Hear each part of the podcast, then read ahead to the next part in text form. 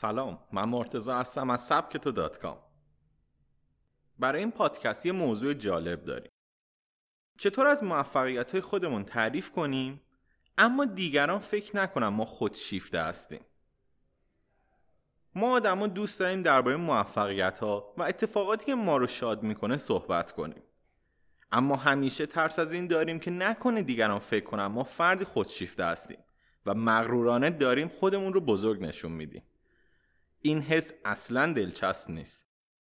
همچنین نمی‌تونیم هم از موفقیت هامون صحبت نکنیم چون دلمون می‌خواد شادی خودمون رو با دیگران شریک بشیم و نشون بدیم که در مسیر پیشرفت هستیم. البته افرادی روزانه می‌بینیم که تو چش ما زل می‌زنن و با چنین جمله های خوشنو معرفی می‌کنن. من بهترین مدیر این شرکت هستم که تا به حال به خود دیده یا فقط من از پس این کار برمیام. خب مسلما این جملات نشانی از خودشیفته بودن داره. اما ما چطور می‌تونیم از خودمون تعریف کنیم و جز این افراد خودشیفته قرار نگیریم؟ تو ادامه می‌خوایم در سبک تو به هفت روش که کمک می‌کنه بدون ایجاد حس بد موفقیت و شادی هایمون رو با دیگران به اشتراک بگذاریم بپردازیم. پس با ما همراه باشید.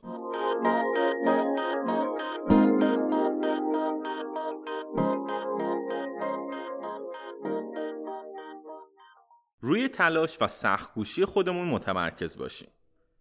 تو صحبتامون از تلاش و سختی که تو مسیر رسیدن به هدفامون کشیدیم صحبت کنیم. افراد دوست ندارن از شما بشنون که مثل آب خوردن به هدف رسیدید یا برای شما زحمتی نداشت این کار رو انجام بدید. اگر می‌خواهید خودشیفته به نظر نیایید از تلاشاتون صحبت کنید. دیگران رو کوچیک نشماریم. افراد خوششیفته زیادی رو می‌بینیم که میگن من بیشترین فروش رو داشتم و همکارانم حتی به گرد پای منم نمی‌رسن. یه مسابقه دور رو تصور کنید که تو اون اول شدید. خیلی خوبه که بگید من اول شدم. اما وقتی میگید نفر دوم با فاصله خیلی زیاد با من از خط عبور کرده اون وقت شما سیگنال خودشیفته بودن به شنونده منتقل می‌کنید. اون فکر می‌کنه شما دارین بزرگگویی می‌کنید. پس هیچ وقت در تعریف موفقیت ها خودتون رو با دیگران مقایسه نکنید و آنها رو کوچک نشمارید. زحمت دیگران رو فراموش نکنید. همه ما می‌دونیم که تو موفقیت های کوچیک و بزرگمون دیگران هم سهیم بودن و اگر همکاری یا کمک اونا نبود شاید ما به هدف خودمون نمی‌رسید. از پدر، مادر و همسر گرفته تا همکاران که توی پروژه همراه ما بودن. پس می‌تونیم در تعریف از خود با جمله های مانند اگر همسرم صبوری نمی‌کرد و همکارانم به من یاری نمیرسوندن من موفق نمی‌شدم شروع کنیم.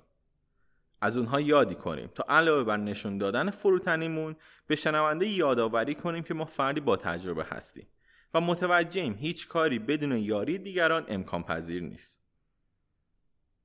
واقعگو باشیم. یک روش که کمک می‌کنه ما واقعگو باشیم و دیگران فکر نکنن خودشیفته هستیم و قلوف می‌کنیم توضیح کامله.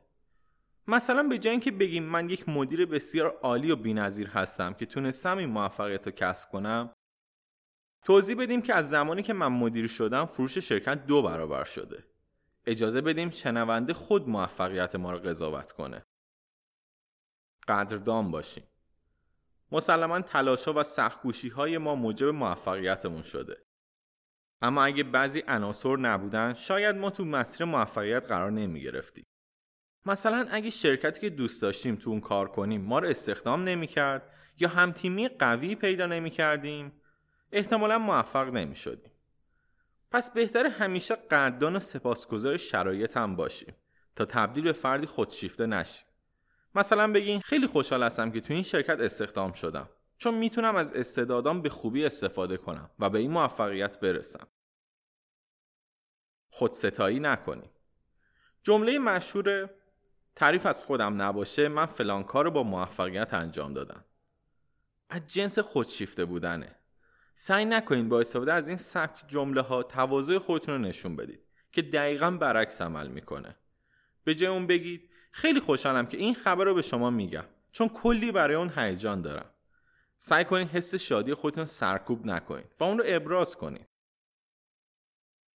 و مورد آخر غیر مستقیم صحبت نکنید خیلی دلمون می‌خواد اتومبیل جدیدی که خریدیم و بدون اینکه دیگران فکری بدی کنن به اونها معرفی کنیم. اما چطور؟ افراد زیادی غیر مستقیم در مورد موضوع صحبت کردن ترجیح میدن. مثلا میگن دیروز 206 هم رو بردم کار باش و امروز بارون گرفت. غیر مستقیم حرف زدن به شدت اشتباهه. چون علاوه بر حس خودشیفته بودن حس فرق فروشی هم به دیگران منتقل می‌کنه. بهتر مستقیم بگیم. بچه ها خیلی خوشحالم چون تونستم پولامو جمع کنم و ماشین مورد علاقه بخرم. در انتها یادمون باشه که بازگو کردن موفقیت هامون علاوه بر ایجاد حس خوب تو خودمون می‌تونه انرژیمون هم افزایش بده. اما باید اصول اون رو رعایت کنیم تا اثر منفی بر خود و دیگران نذاریم. ممنون که همراه من بودید. پادکست دیگه سبک تو رو می‌تونید تو کانال تلگرام اون پیدا کنید. at سبک کام.